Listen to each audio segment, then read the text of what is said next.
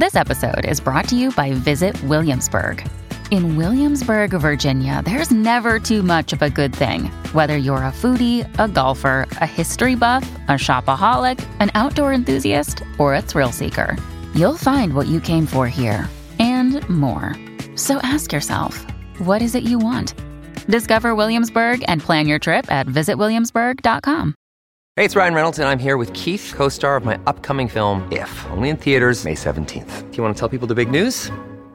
All right, I'll do it. Sign up now and you'll get unlimited for $15 a month in six months of Paramount Plus Essential Plan on us. Mintmobile.com slash switch. Upfront payment of $45 equivalent to $15 per month. Unlimited over 40 gigabytes per month. Face lower speeds. Videos at 480p. Active Mint customers by 531.24 get six months of Paramount Plus Essential Plan. Auto renews after six months. Offer ends May 31st, 2024. Separate Paramount Plus registration required. Terms and conditions apply if rated PG. Hello, everybody. This is Marshall Poe. I'm the editor of the New Books Network. NBN listeners like to read books and buy them. So we thought we'd tell you that right now, our friends at Princeton University Press are having a remarkable site wide sale. You can get 50% off books, including ebooks and audiobooks, with the code 50, F I F T Y, at checkout until May 31. You can save some real money on Princeton University Press books. I encourage you to go there and check it out. Welcome to the New Books Network. Hello everyone, this is Victoria Lupashko, one of the hosts for the Asian Studies channel, part of the New Books Network. Today we are here with Dr. Monica Liu, Assistant Professor in the Department of Justice and Society Studies at University of St. Thomas, Minnesota. Hello Dr. Liu and welcome to our channel. Hi, how are you? Good. Um, very excited, as you can hear. I'm very excited to um, to hear about your book and to uh, to talk about it. Awesome you know, first of all, I wanted to thank you for agreeing to talk to us about our new uh, about your new book, uh, "Seeking Western Men: Email Order Brides Under China's Global Rise," published by Stanford University Press in uh, 2023. Um, I will start by, you know, just the usual question of um, oh, the general question of getting to know you and your work better. So, you know, I was wondering whether you could tell us how you came to this project and you know what got you interested in studying internet dating and cross-border marriages between chinese women and american men uh, sure. Actually, I never even knew that this whole phenomenon of global internet dating and cross border marriage existed. So, this project, in some ways, fell in my lap just by happenstance. So, I was actually a business major in undergrad. And when, after I graduated, um, I went into a sociology graduate program thinking that I wanted to study economic sociology, making use of my business background. And I went, and when I went into it, um, wanting to study guanxi or interpersonal relationships and how they affect businesses in China. But during my first uh, quarter in graduate school, I actually got a phone call from my dad, and he told me that he recently connected with an old friend from China, and she was in her 50s, and she was actually getting prepared to meet a man who was flying to China to visit her that she met online. And she was kind of freaking out because she didn't know English, he didn't really know Chinese, and she had never dated a Western man before. So she wanted some dating advice. And my dad thought, okay, let me put you in touch with my daughter who grew up in the United States. So I got connected with this lady on the phone. And after she told me her story, I was really surprised to hear that this there's this whole industry in China that's servicing middle aged divorced women. Um, especially women with kids. So I was going to China to visit my grandparents that summer. So I asked her, Hey, could I check out this place that you're talking about? It sounds really cool. And so she put me in touch with the dating agency owners. And when I met the owner, I actually discovered that she was one of my uncle's old office mates. He was her superior. Um, and, and I mean, obviously, they lost touch for a number of years, but um, because she knew my uncle so well, she said, Oh, why don't you come? And if you want, you can help us out here and do research all you want. So, um, so I thought it was really fascinating what I saw inside. So that steered me in that direction just basically pretty soon after I went to graduate school, but I never expected it. That's amazing. And also, you know, a bit funny in a way, though, you know, rediscovering connections and, you know, just kind of um, discovering the ways in which um, this type of, of, of um, I guess, enterprise works. Um, so I found that fascinating in the introduction, but you know, I wanted to hear it from uh, from you um, because you know it just sounds sounds better. Um, and I'm just gonna go into the the books. I apologize for the noise if there's anything coming from my side. Um, um, yeah, our neighbors decided to uh, have chickens. So, uh, you know, you might hear something. So I apologize for that in advance. Um, but uh, going back to, to the book, um, I wanted to mention that it comprises of six chapters plus the introduction and the conclusions. And in the introduction, we learn about the field work you did over uh, 11 years the methods and the complexities involved in such a study, uh, quote, examining why Chinese women seek Western men and how they, uh, their translators mediate their courtship. End of quote. And uh, another quote, looking at the outcome of their postmarital lives abroad. End of quote. So the book analyzes how market forces inextricably uh, intertwine with intimacy, as well as the roles of dating agencies, surrogate dating, translators, and global capitals, uh, ebbs and flows. So here I wanted to to hear more. Um, and right to invite you to to speak more of this shifting importance of class, race, and gender in cross-border marriages and the decision processes behind them. Uh, sure. So, first, uh, my book challenges people to rethink this relationship between race and class in a new world order where wealth is really decentering across continents, but becoming increasingly polarized within each country. So I think that under this kind of condition, then one of the questions I ask is Do Western men and does Western masculinity still hold some kind of uh, power and privilege in China, even though China is on the global rise? And through some examples in my book, I see that yes, there is. Um, Western masculinities does still hold some kind of power. And we can see that through how the dating agencies are marketing their Western men to Chinese women as men who are morally superior, meaning that Western men are more family oriented, more loyal, and more caring, and therefore they're better husband material than Chinese men. Even if the Western men may not be as wealthy as some of the newly rich Chinese men. So the fact that this kind of portrayal sells in China, I think reflects some form of superiority of Western culture, right, that exists in the Chinese imagination today. However, I would also say that we see moments where Western masculinity is starting to lose its power in China today. And through my research, I see this typically in the latter phase of the courtship process when couples go offline and instead of conversing online, the man has actually traveled to con- to China to meet the woman face to face. And some of the women, what happens is that they'll very quickly reject their Western suitors once they realize that these are working class men who don't embody a particular type of elite masculinity that these women are seeking in a partner. And Instead, some of these women I've seen will actually choose to continue dating their local Chinese lovers, even if those lovers were married and not actually willing to divorce their wives for, for the women. So this is because a lot of women in China, they have Chinese lovers who have very refined tastes and lifestyles and sexual know-hows that a lot of their foreign suitors actually lacked. So even though in the West, race remains to be this very important markers of status um, that's independent of class, um, and that's because in the West, ethnic minorities still hold much less economic, political, and social power than the white majority, even if we see some individual uh, racial minorities that accomplish great things.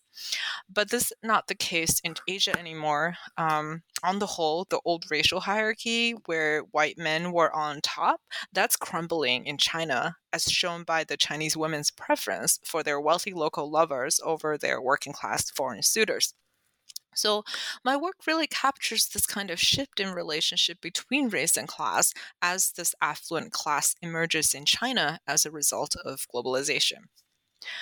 Um, another important implication that my work has is for how we understand global migration, especially the way we think about how new differences of wealth between um, sending and receiving countries influence why people migrate. So, today, China has this very unique position on the world stage where, on the one hand, it's an emerging world superpower that's projected to overtake the US to become the world's largest economy eventually. But on the other hand, China's growth has been pretty uneven, and it's still considered a developing country if we look at it by its GDP per capita. So, given this economic diversity in China, we can't really just make generalized predictions about Chinese migrants just on the basis of these macroeconomic trends alone. And instead, I would argue that we have to focus more on the intragroup differences or differences between the Ch- Chinese migrants, the wealthy ones versus the poor ones, because their motives and aspirations and mate selection strategies are going to be completely different. Uh, fascinating and thank you for, for for the answer. It's so so capacious and really explains um, this this difference and the shift in importance um, that that we see um, in happening right? And the, the the global capital ebbs and flows uh, how they influence uh, decision making and you know personal uh, interaction in the end. And i think that that continues right? So this this train of thought of course continues through the chapters. And in chapter one entitled why do chinese women seek western men um, we see in detail the ways in which globalization impacted women's standing and roles in China, pushing them to seek migration via marriage. And I was curious about the changes or the mutations in ideology and at the broader social level happening in the post reform period that transformed middle aged women's perspective. Uh, sure. Um, you know, a lot has changed in China since the social economic reform that started in 1979. Since then, as we discussed, China's GDP has grown pretty dramatically, but alongside that, we've also seen increasing income disparity. So, China's reform has really led to the rise of this new rich business class that's primarily dominated by middle aged men, while women's wages have really declined. So, this has led to rising rates of divorce, where many of these new rich men, especially in the 90s and early 2000s, uh, left their wives for younger women. Now, there's also in China this revival of traditional gender norms in the post reform era as the country shifts away from the height of state socialism when women were told that they, they could do anything that men can do, and women were encouraged to uh, be more gender neutral or to even perform masculinity. Um, so now, with uh, Deng Xiaoping coming to power and then China moving to a more mixed economy, uh, you, you see this change in gender culture as well. And today, masculinity is becoming increasingly tied to breadwinning, while women are increasingly valued for their youth and domesticity. So, in China today, a lot of women are now considered leftover and unmarriageable as young as age 27. So, with that, many of the women in my study are middle aged, divorced, and they have children, and many of them are struggling on their local marriage markets because of this changing uh, gender norms in their country. Specifically, I divide the women I studied into two groups, one of whom I call financially flexible, and the other I called financially burdened. So the financially flexible women include ex wives or mistresses of rich businessmen, or they may have been uh, self made entrepreneurs themselves. And the reason they're seeking Western men is not because they are struggling financially, right? It's actually quite the opposite. They're doing well financially, but their Chinese ex husbands may have cheated on them or left them for younger women. So what's really driving them to seek Western men? It's the age disadvantage that they face on their domestic marriage market because men of similar social economic status as them want to remarry younger women. Now, for the financially burdened women, those tend to be women who may have been laid off factory workers during the large scale factory layoffs of the 1990s when many middle aged women were disproportionately impacted. So, with no college degree um, and living in China, a society that today practices so called beauty economy um, hiring, where women generally under 30 um, have preference in getting hired in real estate, high end department stores, so on and so forth, while older women without college degrees really um, struggle and they get the most undesirable jobs, having to work as nannies, as nursing home aides, street vendors, in temporary jobs that don't offer full time retirement benefits or insurance. And then we also have some single moms who want their children to go to school overseas um, for a better education, but they can't afford it. So these are all of the reasons that are driving middle aged divorced women in China to seek uh, husbands elsewhere. And many of their motives are tied to the changing social economic structure and gender ideology that's happening in post reform China. Right. Yeah, it's it's fascinating the ways in which um, right all of this uh, comes comes together, right, and and um, you see it in the the description of the children's future, right, or the hopes for for the children, as you just mentioned about the um, the, the, the group of, of women who think about um, um, their um, right a better education or better uh, social um, support. Um, and I think this, um, as we progress in, uh, towards chapter two, uh, right, there's uh, this idea you entitled it "Provider Love," and um, we see the perceptions of Western masculinity and its practices, which influence marriage decisions on the Chinese women's part. and you know, without asking the same question all over again um, you know i just thought that the the question the, the the title of the chapter um, sums up uh, quite a few meanings and tensions. And I wanted to invite you to tell us more about what it means, what provider love means, and how it points to a hybrid understanding of a potential partner uh, from, you know, who lives abroad and might be, um, you know, might be a choice. Sure. So, provider love generally refers to love that's based on provision of material goods. And it's actually very common in many different cultures, including Asian culture. And it doesn't just apply to romantic relationships, it can apply to um, the case of relationships between parents and children. For example, children who show their love for their parents by taking care of them financially when the parents are in older age. So, in Chinese culture, men providing for women is actually historically has been and is also currently this very normative way for men to show their love for women.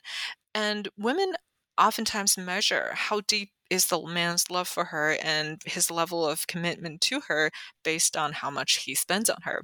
So maybe sounds like a little bit like 1950s US gender norms. And all of this exas- is exacerbated by the changing uh, gen- gender ideology that I previously mentioned, where breadwinning is tied to bread uh, masculinity in China today. So, very interestingly, um, while in the West, splitting the bill and sharing expenses is associated with some form of progressiveness and modernity in, in the West, a lot of the women in my studies see that as stingy and effeminate. So, what the women are they're really rejecting modern West, Western masculinity in ex- existing form, and what they really want is some kind of new hybrid masculinity ideal, right? That combines the best of both worlds from the East and the West, meaning that they want a man who is loyal, um, caring, family oriented, but at the same time, he would be wealthy and generous and give them provider love the way that a wealthy Chinese entrepreneurs would by paying all the bills and taking care of women financially.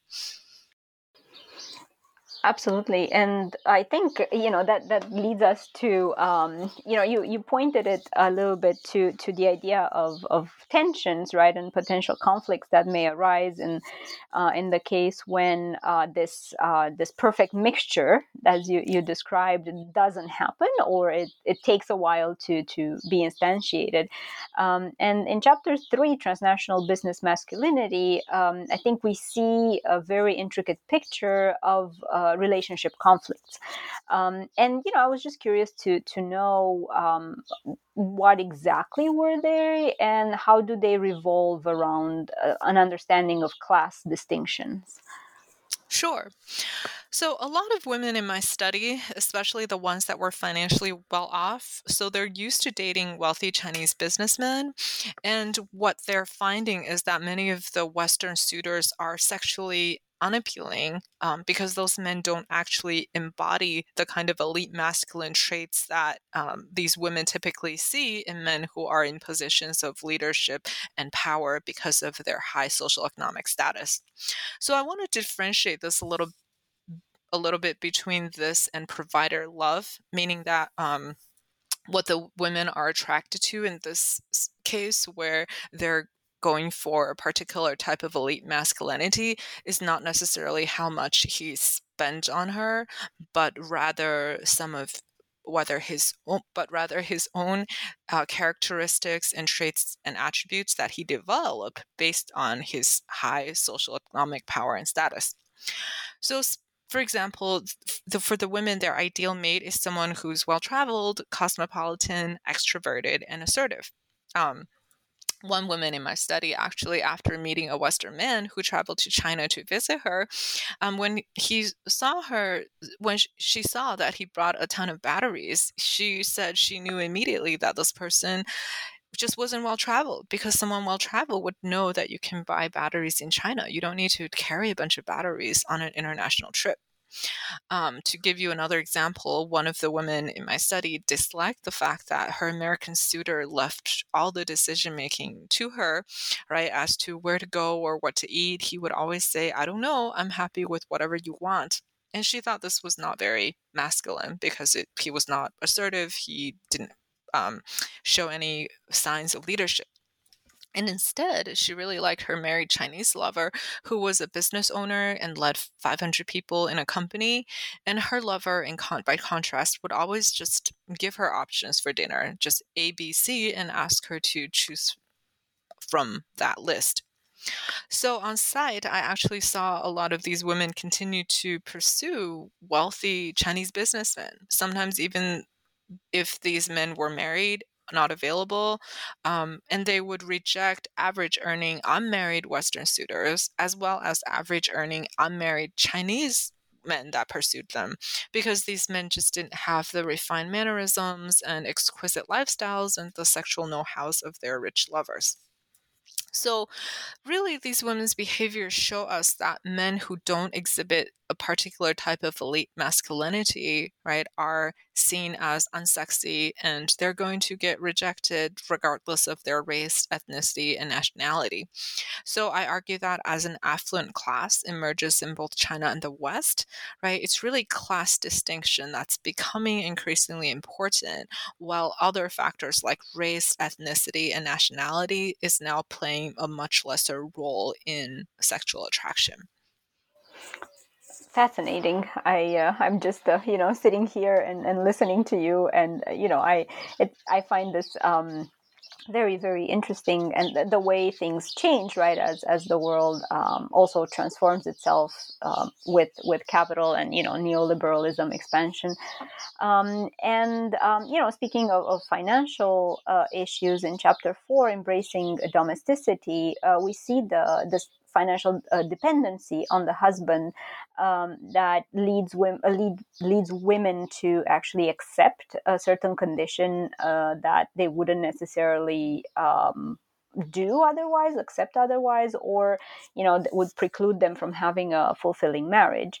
Um, so that would be one of the, the, the things that complicates right the, the relationship itself. And my question here regards the dynamics uh, in such a marriage and how do they challenge a Western perspective on on gender roles. Um, sure. So a lot of the women in my study they became homemakers and they rely on their husbands for financial support, while there were some others that decided to work outside the home. And very interestingly, you know, the women who stayed at home, they weren't uh, necessarily less happy or felt less empowered than the women who worked.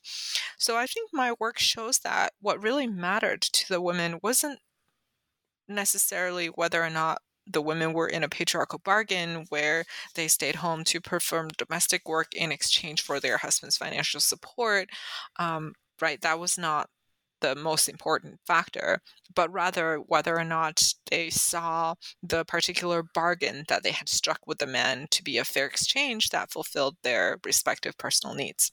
So, For example, one woman whom I call Lindsay in the book, she was in her 50s. She had married this older retired man in his 60s, and they had a marriage where the expectation was that she would take care of him into old age while he supported her financially. And eventually, after he passes, since he's much older, his uh, her son could inherit his home and his properties since he didn't have children of his own. And this actually worked out quite beautifully for the couple. They actually shared a lot of common hobbies and interests. They both liked opera, they liked literature. He encouraged her to learn to drive and make new friends and go to work if she chose to, but she chose not to. And he respected her. And he often put her needs before his own is what I observed. For example, when he bought a very expensive new down comforter, he actually gave her that new comforter and took her old one because he wanted to have her to have the best. Now, on the other hand, um, another woman named Joanne had a very terrible time with her American husband. And this is because before they married, Joanne actually assumed that she was marrying a rich factory owner. And so she wanted to capture this guy and impress him by acting very domesticated and docile. Even though she didn't really like cooking, she didn't really like housework, she acted as if she did. And also, she purposely didn't ask him questions about his job or any details about his income because she thought that this would make her come off as insincere. And she made all of her judgments based on the designer clothing and the handbags he bought her and the monthly stipend he has sent to her. So this was her strategy before marriage, but when she moved to the US, she actually discovered that his factory had already was already not doing very well. Eventually, um, it shut down, and he wasn't financially well off anymore. He was just sitting at home most of the days, playing golf occasionally. And so she felt very disappointed that he really wasn't able to give her the kind of financial support she thought um, she would get. And at the same time, he expected to her to be very subservient and docile and dress and eat and act in ways that he had liked. So in her mind, this wasn't really a fair patriarchal bargain because he didn't offer, right, the type of financial reward that she had expected, but she was still expected to, right, perform this kind of emphasized f- femininity and to fulfill this patriarchal bargain by doing all of the housework, um, staying home to look after his two very young children when they when he had custody half of the time, and be very subservient. So, as you can see, it's not really necessarily the separation of spheres, which is the hallmark ideology behind patriarchal bargains that would make or break these marriages, but rather what are the specific terms and conditions of the bargain for each couple. And to have a functioning bargain, both have both parties have to see the costs and their rewards to be equitable and therefore worthy of pursuing and maintaining. Makes sense. Uh, I can I can totally understand the the um, the logic behind it. And uh, again it's, it's fascinating to to hear how um, how it works or sometimes it doesn't right? As you you mentioned and how it comes out from the the two examples that that you provided. Um, and that that brings us to a different dichotomy in a way in chapter five uh, body of a woman fate of a man. Um, and here um, we see the chapter engaging in detail with entre- entrepreneurial sea feminism and its shaping of transnational marriages where women explore jobs outside their homes. And um, i wasn't uh, i mean I, I, read it in, in, the chapter and it became clear but you know i wanted to um, ask for our, our listeners uh, what does entrepreneurial sea feminism stand for and how does it speak of ma- macroeconomic changes happening in china and you know that being visible in women's understanding of their own financial financial roles uh, sure. So let's start with explaining what is entrepreneurial sea feminism. So many of my respondents actually identify with this strand of Chinese feminism that the scholars Angela Wu and Dong Yige have coined entrepreneurial sea fem. And this model encourages women to abandon traditional virtues such as submissiveness and self sacrifice, but it doesn't really associate female empowerment with participation in the paid labor force either. Instead, women are encouraged to capitalize on and cultivate their sexual attractiveness, including their femininity and their domestic skills, in order to maximize their material gain on the marriage market. So, in China today, there are a lot of popular sayings that emerged, um, which speak to this strand of feminism. So, things like uh, women conquer the world through conquering men, or a man shows his love for a woman by handing her his wallet. So the idea here is that rather than gaining direct access to power through the paid labor force, right, women are actually supposedly better off pursuing uh, using their feminine appeal to control men instead. Now, this kind of feminism really responded with a lot of my interviewees who were living in China at a time when the country has really become governed by a market logic that really emphasized women's economic dependence on men and their sexual objectification by men. So, under these kinds of conditions, a lot of women aim to achieve leverage over men by cultivating their attractiveness through performing conventional femininities, right, rather than by competing with men on the labor market directly. Now, this attitude actually carried over when the women engaged in cross border marriages with Western men. So, even when my respondents started working, many of them expected to keep any earnings they made as their private money, while their Western husbands demanded that they chip in on household expenses. So, the women's practice of entrepreneurial feminism in their new marriages actually became a source of friction um, in the West. But in the women's mind, um, they they think that what they're trying to pursue makes perfect sense because many of them had previously had successful careers in China. Some of them were business owners, but then their ex-husbands may have gambled away their money um, some of their ex-husbands never paid child support after divorce so in the woman's mind right exchanging their domesticity and sexuality for men's financial support um, and keeping all her earnings as her po- pocket money is a much smarter move than being the breadwinner in the household and sharing expenses and supporting a husband right who ends up taking all your money and cheating on you so it's very important for us to realize that this kind of entrepreneurial feminism maybe would benefit some women at the individual level, right? You're always going to be see certain women who uh, married up, married rich, um, and then even at the time of divorce were able to um, gain a lot of property and not have to worry about money for the rest of their lives. But but so this some individuals may get lucky but for women as a group and in the long run right this might not be the best strategy because one not all women have the bodily or the sexual capital right to engage in entrepreneurial feminism and marry up and two um, frankly beautiful faces and young bodies will fade with time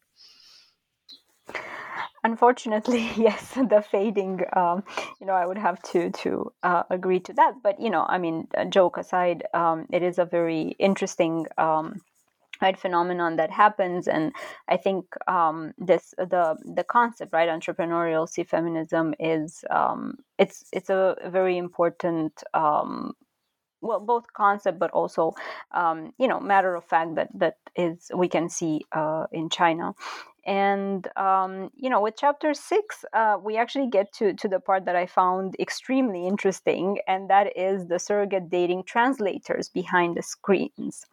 And here uh, we see the, the the work of the translators uh, you know and i thought it, it can be like this is impossible. How do they do their work? And um, as you, you mentioned in the chapter it is a difficult work to do and this mediation uh, between western men and chinese women is done by um, usually right young uh, translators. And I wanted to ask you about the emotional labor involved in their daily tasks, their ethical struggles, and the gains they might have from from their job. Uh, sure. So let's start with the uh, emotional labor part, and this is tied to this process that I call uh, surrogate dating in the book and the term actually refers to the process by which the translators act as the women's online surrogates um, during the email translation process. And I came up with the term because I noticed that even though technically the women are supposed to provide translators with the, Chinese content for the email exchanges that the tra- translators are supposed to translate, in practice, a lot of women don't because they have this mentality where they've paid very high membership fees. So the translators should perform the labor of dating for them. Also, some women feel that the translator are just simply better versed in Western culture and can represent them in a way that's more appealing than what they can do themselves. So, some women end up providing some basic information to their translators and have their translators elaborate, while some others just let their translators take over entirely. So, this process can be very much mentally taxing, as you can imagine, for the translators who are acting as the women's online surrogates. And because of that, they tend to go through all the emotional ups and downs as their clients go through that. So, for example, when some translators see couples marry, they feel extremely happy. They say that they feel like they just created a new baby. But then when some relationships fall apart, they would actually get sad and depressed as well. There are a lot of uh, ethical challenges too involved on this job because a lot of times the translators really struggle to try to balance their profit making motives um, to keep their job and to earn money but they have to balance that with their own conscience and their own moral standards as well. So, to give you a specific example, uh, one time a translator went with a Chinese female client to the airport to pick up this American man who, who was landing in China. But as soon as they arrived, and, and they had actually seen the American man from afar, but at the same time, this woman saw her married Chinese lover there with his wife. So she panicked and she didn't want her Chinese lover to see her with another man, even if he had a wife. Maybe she wanted to keep the affair going. Maybe um, he was providing her with monetary support every month that she didn't want to lose. But whatever the reason, she was scared of running into him. So she actually ran into the airport bathroom to hide for a whole hour. And she asked the translators just to tell the American men that she had a stomach ache and she was sick. So after the her Chinese lover left the airport. She left the bathroom, came out, and when they were on a cab ride back with the American man to his hotel, she asked the translator to explain to him that she wanted um, them to plan a trip outside of the city that they originally planned to stay in. And her whole purpose was to avoid running into her Chinese lover. So uh, you can imagine the translator felt really uncomfortable and and kind of annoyed that she had to perform this cover up for her Chinese female client. Um, and and really, at the bottom of her heart, she wanted to tell the client, "Hey, you shouldn't be uh, playing two men at once, and you shouldn't be having this affair with a married Chinese man and being registered at our site at the same time." But she, right, that was she was not in really in a position to do that if she wanted to keep the client and keep the business going. So, so nevertheless, um, this job offers translators a path toward upward mobility, especially because a lot of these translators are young women in their early 20s or mid 20s um, who are originally from rural areas that only moved to the big cities for college. So they didn't have family or friends or connections in the city um, to get a good job out right out of college. But with this job that they're doing at the dating agency, if they work hard and they're a top performer, um, some women were actually able to save up enough money to buy a home in a major city before they turned 30. Um, this is if they did really well and the dating agency managers give them a um, a, sh- a, share of the company stock. Um, then, right, this is a big accomplishment in China. It's almost like buying an apartment in New York City. Um, others were able to, after working there for a couple years, um, do their own startup. Um, I remember another translator went to graduate school, um, and some others had dated and actually married Western men and moved abroad. So, certainly, this job has a lot of its challenges, but it also um, gave many of the translators an opportunity for upward social economic mobility. Amazing, and it's so so fascinating. I, I almost wanted to ask you for more more examples and uh, you know more more details, but um, you know for uh, in order to to respect the, your time, I just wanted to ask whether there's anything that escaped the question so far, but it would be important to add at this point. Um, well, what's really interesting um, a development that's more recent, right after I finished much of my study, is that the industry is also changing and evolving a lot because technology has just developed really fast in the last 10 years, especially mobile technology. So while email exchangers were very common 10, 20 years ago, today a lot of couples, after doing a little bit of email, they'll go straight to texting and video calls. And we have some really amazing translation software that you can install on your phone apps that can help you, right, translate everything on the spot. So in at the dating agencies I study, I know today the translators may still help with live video calls where they sit in as a translator, but there's really not as much email exchanged as before. Um, so the industry is transitioning too from this email translation service to more of a relationship dating coaching service. So when I visited the agencies in 2019, right before um, the pandemic broke out, they had actually downsized considerably. Many translators were working from home instead because women were not coming into offices as, as much. And they were offering a lot of online classes to, to the women to teach them dating etiquette, how to dress, how to act when the Western men came, um, and tips and strategies. So the idea is that even if there you have translation software that can assist with the language barrier, you still have this cultural barrier that a lot of people need help with. So you still need someone to give you the cultural know-hows and the dating strategies and tips to show you how to navigate a relationship cross border with a foreign man. I was thinking too that the pandemic might have impacted the way um, the agencies worked. Um, but I wasn't sure whether you know that that fell under the purview of, of your research or not. So I didn't um, you know think about it when I read the book. But would you say that the the pandemic actually affected and changed uh, most of the practices?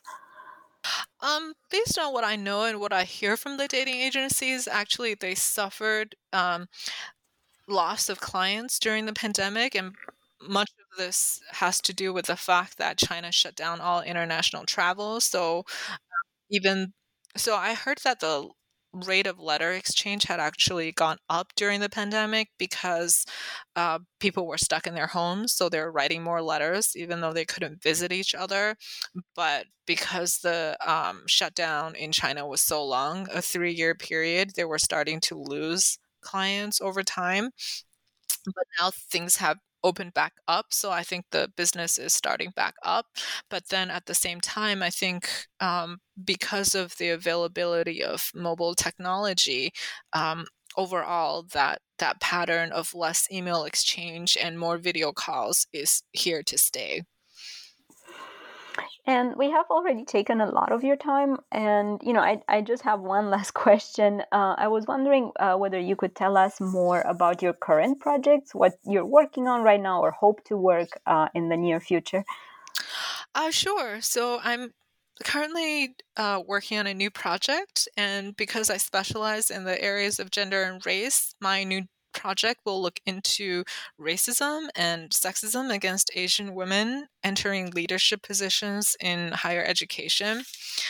Um, so, Asians make up about 6% of college students and 8% of faculty members, but actually only 1% of college presidents.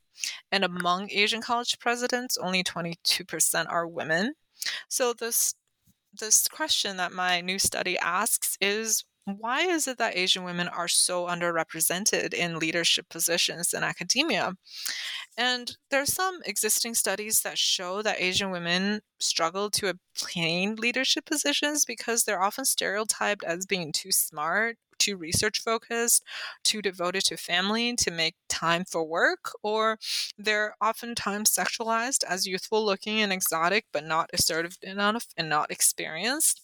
So, in my study, I want to further explore, right, whether Asian women's lack of representation in leadership positions stems from issues that women have with their own personal identity, or whether it's due to some kind of institutional barrier, such as lack of mentorship in the workplace, or is it some combination of both? So I'm working with two other colleagues, and we have designed a large scale survey, which we are going to uh, administer this fall, and we'll also be interviewing a select number of Asian women women faculty, uh, especially those who have obtained leadership positions, to give their experience and insight on what steps can be taken to promote more uh, Asian women representation in higher education leadership.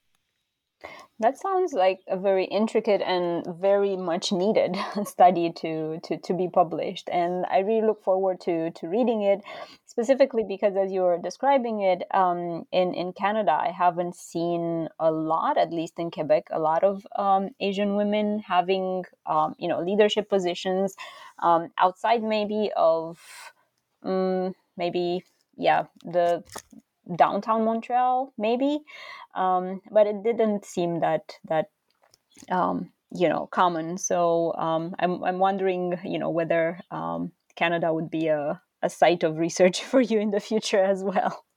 Yeah, that is an entire possibility. Right now, we're looking at um, higher education institutions in the US, but this could certainly be extended to um, other Western countries, such as Canada or even Western Europe, because um, a lot of the stories that I hear from Asian women faculty there are seem seem to be the same or maybe even a little bit more exaggerated. Sure. I mean, I, I, I can imagine. So I'm, I'm very much looking forward to, to your findings. And, you know, after you, you interviewed uh, these, um, the, the people and also after you run the, the survey. And I hope to, to have you again here on New Books Network for an interview on that study. Awesome. Well, thank you so much. Uh, this was really fun. Thanks for giving me the opportunity to share my research findings with you through this very interesting um, opportunity. Thank you so much. And um, I wish you a happy summer. Okay. Thank you. You too.